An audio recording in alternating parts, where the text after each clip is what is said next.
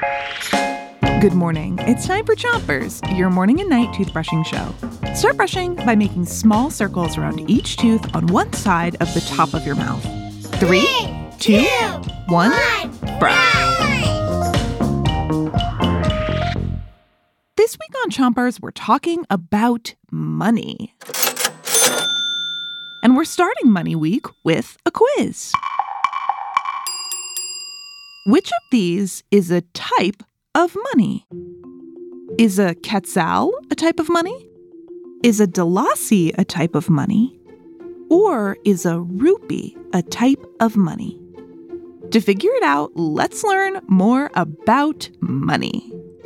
But first, switch your brushing to the other side of the top of your mouth and keep brushing.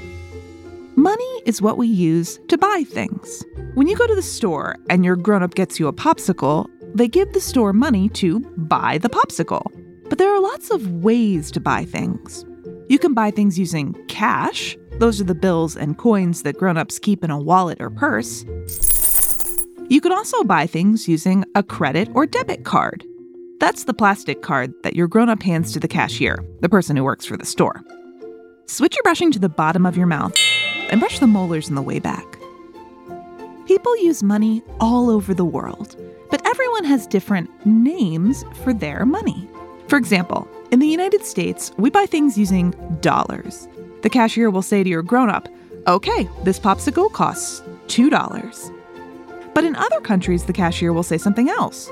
For example, in France, the cashier will say, Okay, this popsicle costs 1 euro. That's because in France, their money is named the euro. Switch your brushing to the other side of the bottom of your mouth and brush your front teeth too. So now that we know a little more about money, it's time to make a choice. Which of these is a type of money? Is a quetzal a type of money? Is a dalasi a type of money? Or is a rupee a type of money?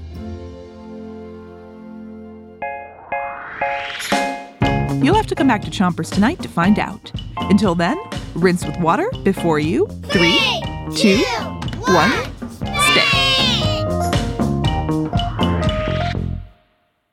Chompers is a production of Gimlet Media.